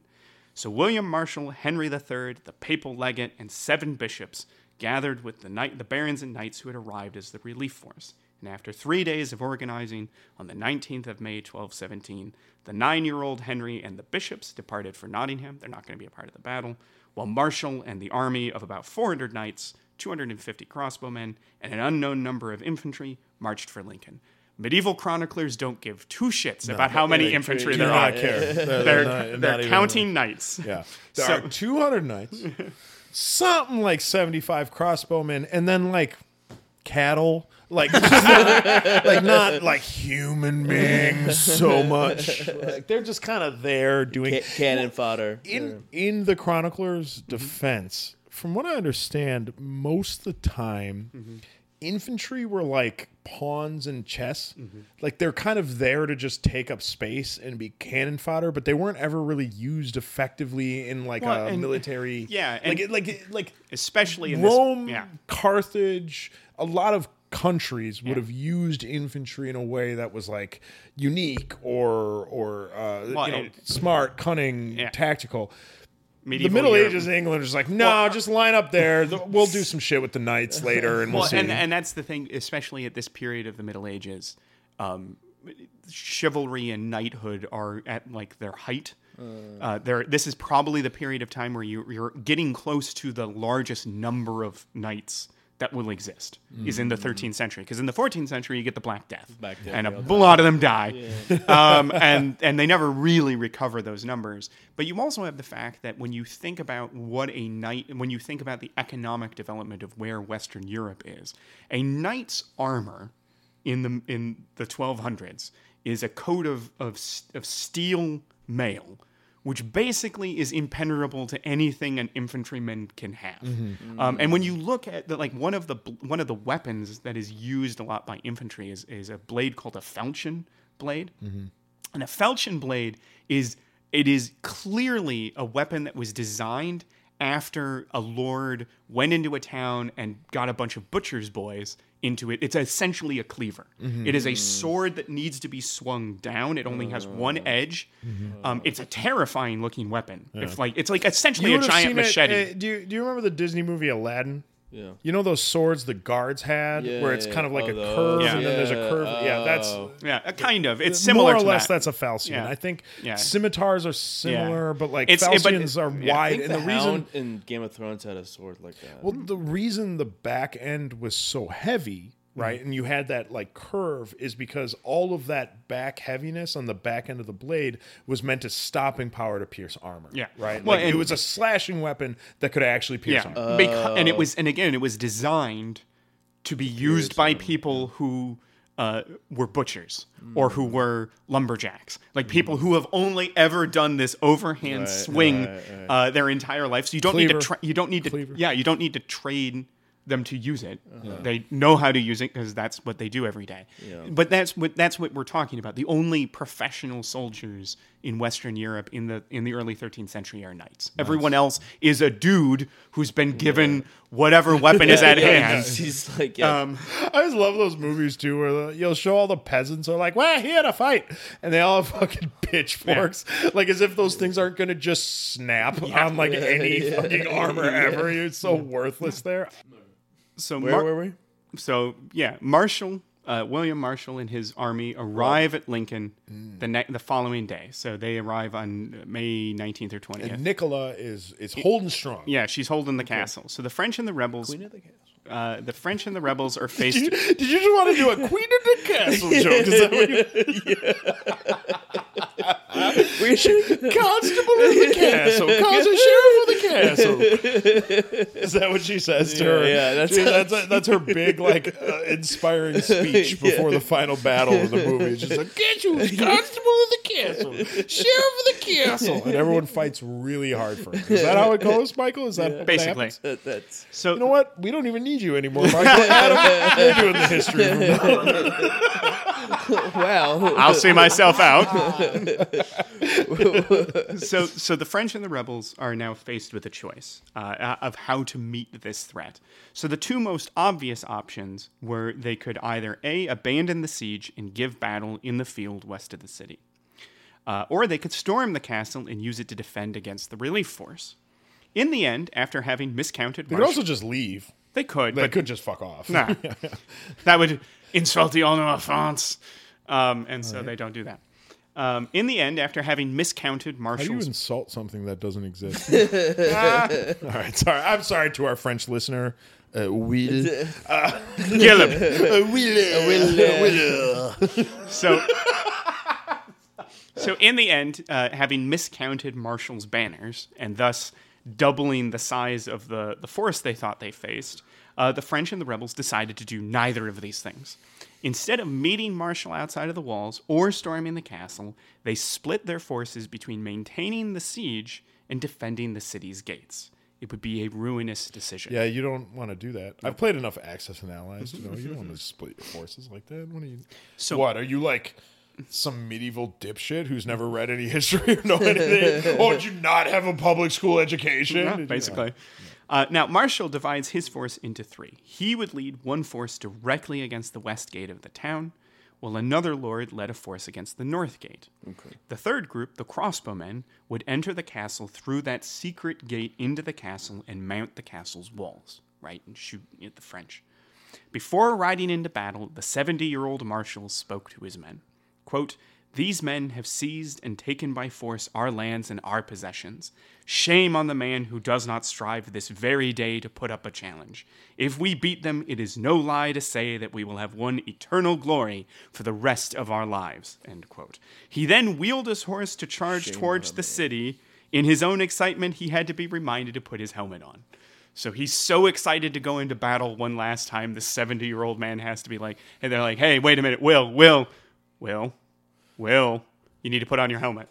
So and he's like, he's like, "Fuck you! This is my last one. I'm going helmetless."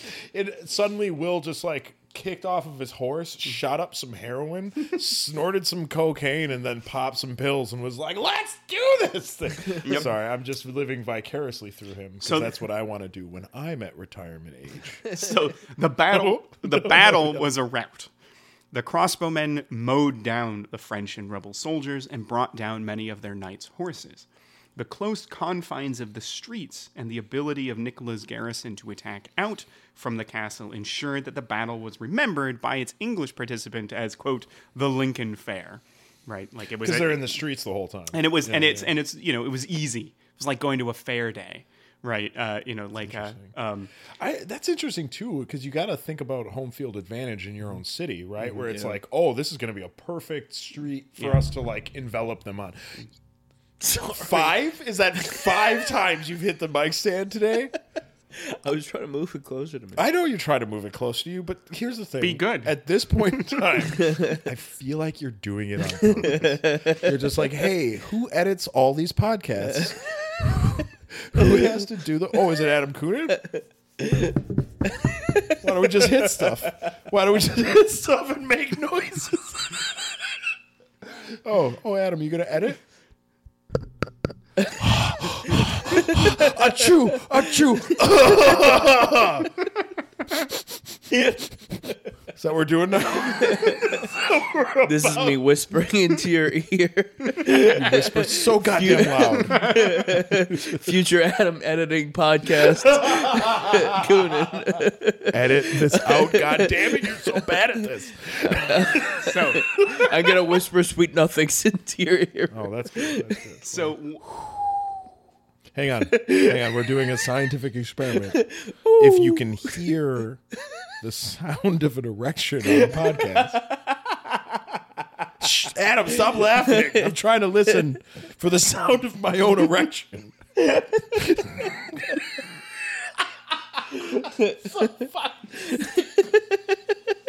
so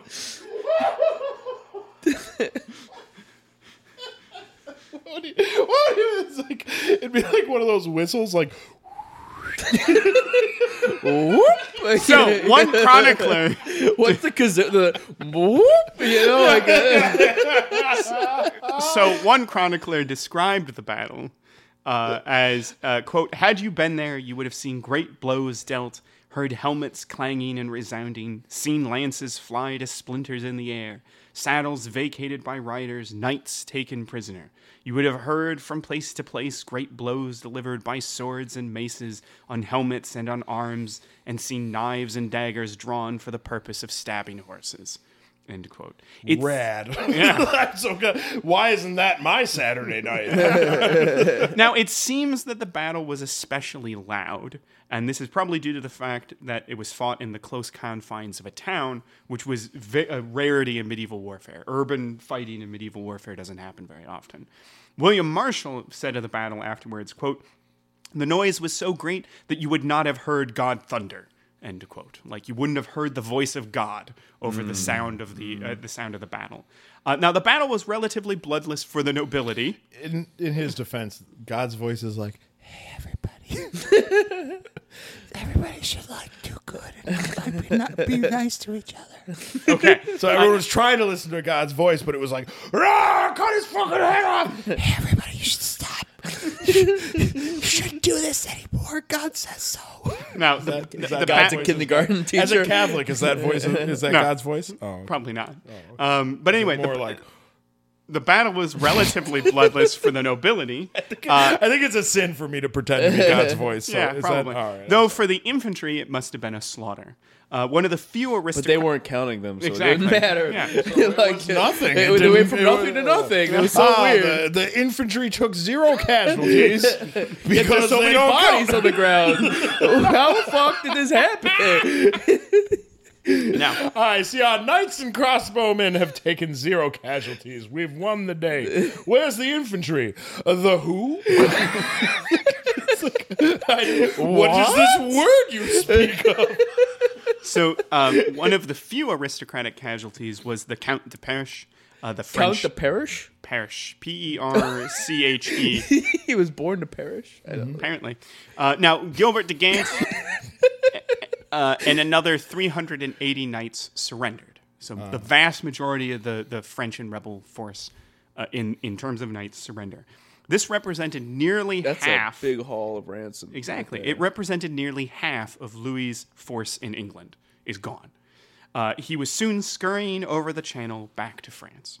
Nicola's bravery and determination in holding Lincoln Castle was the millstone upon which Louis's ambition to be King of England was ground. Is that when they created Lincoln Park? Yes. I mean, they In did try so hard at and war. get so far. but in the But end, yet it didn't really matter. In honor of their fight. now that, that, that is a particularly ironic line because how do you think uh, Nicola was rewarded by the Plantagenet family for for holding Lincoln Castle? Was it? Oh, I, I okay. If I had to guess, I'd say it was one thing. I don't know why. It doesn't really matter how hard you try. Keep that in mind. I designed this rhyme to, to time. All oh, I know. okay, listener. It might seem like we're not even paying attention this episode. It's because they're not. We are. We learned about Matilda. Which one? the Longchamp learned about the long, he's and been long gone sword for a while. and count the parish. So And the, and the what's it called when there's a bunch of space people fighting on a border? marches. the marches. Yeah, we learned about the marches, and also, Magna Carta. Infantry aren't people. yeah, yeah, So- we learned we learned who and who isn't a person. So uh, actually, as This well. is this is the epilogue. Nicola versus William Longsword. So four days. Who so, won? So four days. Who came first? So four days after being relieved. she was really.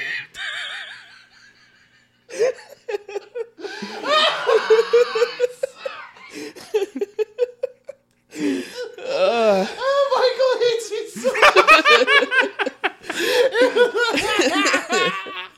was it So were they on May- on were May they tw- relieved just the one time, or were they relieved over and over and over again? So on May on May twenty fourth. Nicola de la Haye was removed as sheriff of Lincoln. Oh shit! William Longsword, Henry III's uncle, uh, was made sheriff in her place and was also awarded Lincoln Castle. Now, What? What a Yeah. bastard! Exactly. So Nicola was not going to sit Fucking still for patriarchy. this. No, fuck no, she's not. Yeah, she What, she's not going to just be stuck in a dryer for this. You know what I mean? she Doing more stuck in she marched She's a femme sole. Man. she marched to Oh, the that's court. right. She marched to the court and reminded the regent, so William Marshal, of her decades of loyal service to the Yeah. crown and demanded her lands and titles back. Yeah. Now a compromise was worked out where she would retain Lincoln Castle. Uh, while William kept the title of sheriff. So, William Longsword, she loses the title of sheriff. William Longsword will hold that title. Um, now, this compromise did not sit well with William, who would spend the next nine years scheming of ways to evict Nicola, all the while claiming that it was to assure the inheritance of his son William and his wife, which is Nicola's granddaughter, Idonea. At one point, he even laid siege to Lincoln Castle, during which Nicola would defend her home a third time. In her 70s, Nice. she never once lost Lincoln Castle. Oh, That fucker rules. Yeah. William Longsword died on March 7th, 1226, nearly nine years after the Battle of Lincoln. Nicola was nearly 75 years old. Having seen off the last threat to her home, she officially retired to a manor in the countryside, where she died on November 20th, 1230. She was nearly 80 years old. Besides William Longsword, she outlived William Marshal, who died in 1219, King Philip Augustus of France, who died in 1223, as well as Prince Louis, who became Louis VIII of France, who died in 1226. Wow. She is buried in St. Michael's Church in Swanton, about 45 miles south of the castle she defended for 40 years. This Thus ends. God damn it, that rule. Like, I, Mm-hmm. we're podcasters. So literally, there's no way we will ever die with that much honor. like that's not a thing we can do. That's not a thing podcasters can do. But god damn it, I wish I had like, Mm-hmm. like the idea that you could get, uh, uh, what is it? Uh, not like like um our uh, uh, heroine Mm-hmm. of this particular episode uh, is seems like a pretty good person Mm-hmm. in history. Uh, Sulla, not so much. Yeah. Sulla was a Roman dictator, the the idea. I've been thinking about this a lot lately. Like when you get laid to rest, Mm-hmm. that you have like like a pillar, like something that's like, oh, this is yours, and people are gonna remember it for a long time or whatever. That's like important stuff. As a podcaster, I'm pretty sure that's not going to happen to me at all. That's gonna, it's going to be more like my last thought was like the time I called my teacher mommy in second grade. You know, like, like, that's how I, I'm going down. Like, uh, like my last thought is going to be. All right, hang on. I'm trying to think of what the most embarrassing thing that's ever happened to me in my life is, and it's a pretty long list. So I'm, So while he's thinking about that, we can do some lessons learned. let's do lessons. learned. What do we learn? that- yeah, lessons learned. what did we learn? So I, t- I, I think there are two key takeaways from uh, from Nicola de la Haye's story. Right. You get the first one. I'll I'll take the second. Okay. One, right? What do you think the first one is? Adam Lax. The importance of funny last names. Okay. You're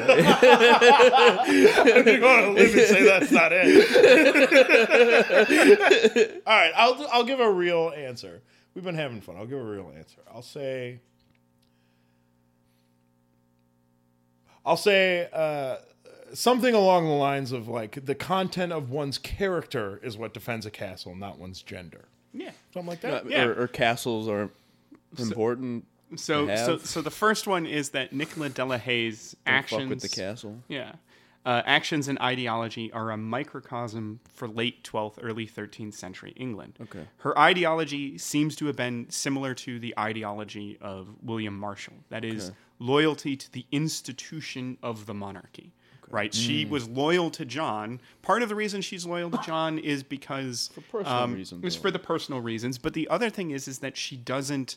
Um, she doesn't waver. She's she doesn't rebel, for instance, when um, Richard turfs her out of Lincoln Castle in the 1190s. Right, she is still loyal to the concept of the monarchy. Is, that, is that part of the chivalrous code? I mean, No, it's, it's it's not just the chivalrous code, but like so I don't think so specifically. But one of the things I do appreciate about that that standpoint is, I mean, we just did Bass Reeves, Mm-hmm. right? And doesn't Bass Reeves essentially have a similar idea? Like the law Is- the law isn't perfect, but it's what we have, Yeah. right? And and she's essentially saying, like, all right, like the king isn't perfect or or Mm-hmm. whatever, but my loyalty to the institution here that creates order and Mm-hmm. that like like uh, eventually might be good. You know, I I, I don't know. I, am a fan. I, like think- this thi- particular thi- character. I think that's I think that's definitely part of it. You have to remember she grew up during what was called the anarchy. Yeah. Right, where Mm-hmm. you have multiple people claiming to be the monarch. Um, and that led to a 15 year long civil war, which was bad for everybody. Mm-hmm. Um, and you s- you see the same thing in the in the former Soviet Union Yeah. today, where and, and I am not a tanky, right? Mm-hmm. I'm not here to be like Stalin was cool or mm-hmm. whatever. Yeah. All I'm saying though is that you had the Soviet Union fall, and a lot of people basically saying like, "God damn it, I miss the order." Mm-hmm. Yeah. Right? Like I miss whatever. I had to stand in a bread line, but at least I knew I had to stand in the same bread line every day for two hours, and that was my day. I didn't have to worry about some mafia guy fucking shooting me. it's the iron sold- rice bowl. Yeah, yeah, that's the allure of totalitarianism sometimes. is, yeah. Authoritarian leadership. Well, and I won't even just say like just just a functioning state, mm-hmm. right? Like the allure of just it doesn't have to be totalitarian or communist or whatever. It can be any form of government as long as it's just functioning enough mm-hmm. for regular people to be like, all right, I can like make plans. I can like, you know what I mean? What do, what do they say in Game of Thrones? The average farmer doesn't give a shit about politics. They don't care. they care whether or not the rains come and whether or not people march into their village and start shooting people with crossbows or whatever. Like that's all, you know. They want to live through the winter. Yeah. Exactly. Um, and so, but so she served John uh, and fought against the Magna Carta rebels, Mm-hmm. therefore, but she also served Henry III, who reissued and expanded Magna Carta. So her, Her loyalty was always to England. yeah, to England and to the, and to, and in particular to English monarchs, because again, Is the concept considered a nationalist hero? of, um, not really. I don't, she's not terribly well known outside of Lincoln. She's actually like really important still Oh, in she's Lincoln. one of those cool like like local hero, yeah kind of like thing. yeah, Um, you know like there's some there's some like local history type stuff um but she's you know a relatively minor obscure person from early 13 late 12th How'd you find out about her? that is actually a really funny uh a, really funny story which is that so so adam lax uh adam Coonan, i think knows this but uh, i have a relatively new hobby which is assembling and painting uh, little plastic army Okay, miniatures Yeah, you told me about this. yeah. And I would have assumed He's really uh, cool. uh, uh, base jumping, but so so right now, you know, right now all of the miniatures are from the American Revolution, but I was looking around at you know, like one, you know, maybe once I finish this, maybe I'll do a different time period and and I saw there's a there's a line of miniatures that are about this period of history, the Barons' War.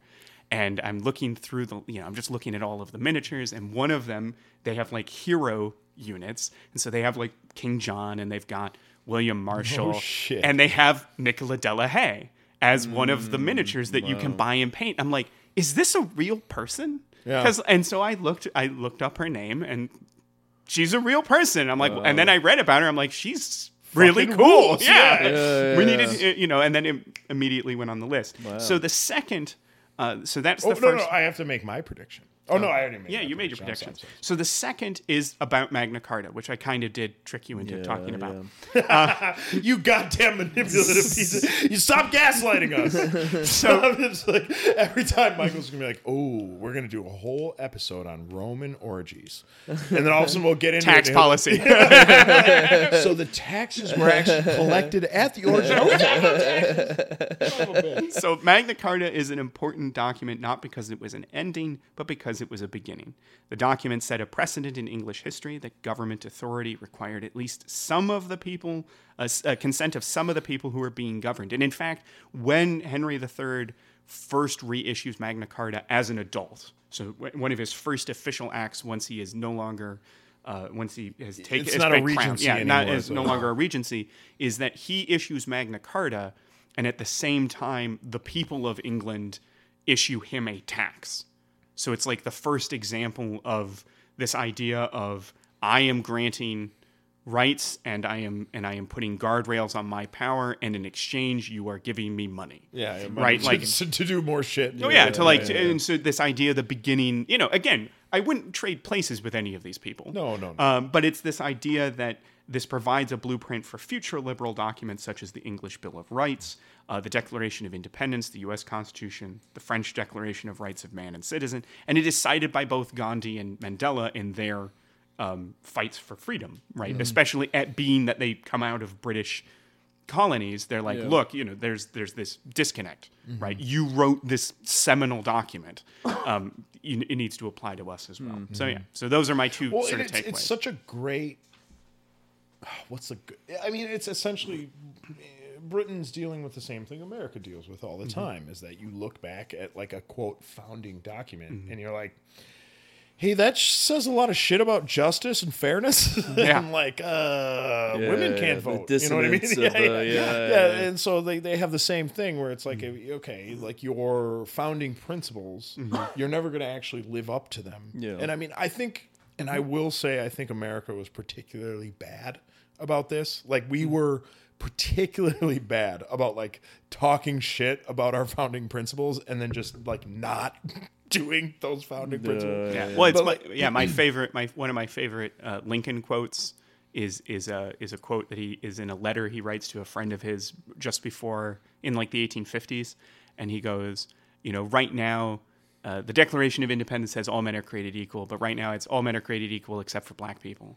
And if we listen to the Know Nothings, uh, it will be all men are created equal except for the Catholics and the Irish and you know the Germans. And he goes, at that point, I'd rather just move to a place like Russia where they don't pretend. Yeah, they Uh, don't, they don't. yeah, they don't yeah. pretend to be. No, no one's equal. Yeah. I'm a lot higher than you. And you should probably like first of all, suck on my toe a little bit. 'cause I like that. That's just a thing I like. Uh, and, and second of all, I'm gonna nail your ear to that post because I like it. Because I like to do it. And then and then what I do. ninety percent of the tax revenue will come from you. Yeah, yeah, yeah, yeah, yeah, Then I, and then I will literally sit in the Russian nobility. Mm-hmm. Like I'm talk, I talk about how Yeah. America is sort of this like unique, hypocritical mm-hmm. case study of mm-hmm. like. Russia's the opposite. Russia's like Russia up until the revolution. Don't get me wrong, the at post revolution wasn't that great either. But like up until the revolution, Russia was just like the A brutal nobility. they were like the fucking Chuck E. Cheese of hierarchy. Like we're just we're just so like or like the fucking Dave and Buster's, the fucking Buffalo Wild Wings of like noble hierarchy. Just like nope, it's exactly what you get. What you think. What you what you see is what you get in Russia, and it's a bunch of fucking poor people working really hard for a bunch of really rich people who just kind of like drink champagne and fuck each other all the time, but also fuck them and like don't care and kill people constantly. The the Russian noble class was like uniquely savage to their their particular like underclass Yeah. or whatever. It's so ba- bananas. I don't know why I ranted about that. That's fine. Uh, the English were better, Marginally. marginally. To the Nobility, English, nobility in general doesn't have a good track the record. English were better than the English, than the Russians were better than the Ru- to the Russians, mm. right? Like the mm. Russians were worse to other Russians than the English were to English. That being said, Russia didn't spend a lot of time in Africa. You know what I mean? Like, Russia They did spend a lot of time in Central Asia. Yes, they did. And were they cool? No. No, not even, Not even a little bit. No. In their defense, Or in Poland. in their They weren't defense- cool there in, either. In, in Or Russia's Ukraine. defense, Central Asia spent a lot of time in Russia. it wasn't super cool either. So it's a little bit more. yeah. Fair enough. Yeah. And then there's also Poland and Ukraine and Lithuania and Latvia and Estonia and Finland and And that's been our podcast, Laughing Historically. I'm your host, Adam Lanks. Please, uh, if you like this episode, uh, comment, leave a comment, share with other people. Also, we're on social media Instagram, Laughing Hist, H I S T. La, uh, like, share, subscribe. Yeah. Five stars, guys. Yeah, Five stars yeah, really get the stuff moving. We So- love hearing back from If you have any questions for Dr. History Stage Scholar, you can Always also, uh, he was, will answer all your questions. He literally lives in a sub sub basement, and we don't let him see the sun. and all he does is read history Yeah, all day, yes. and we we hit him. yes. we hit him a Yes. Way better than chat. For now, he's better than ChatGPT. Way better than Yeah. ChatGPT. We got a little bit of side income. We're using him to train ChatGPT, so we're gonna see how that goes. all right, that's, That's been our, our, show. that's been our show. Thank you so much for listening.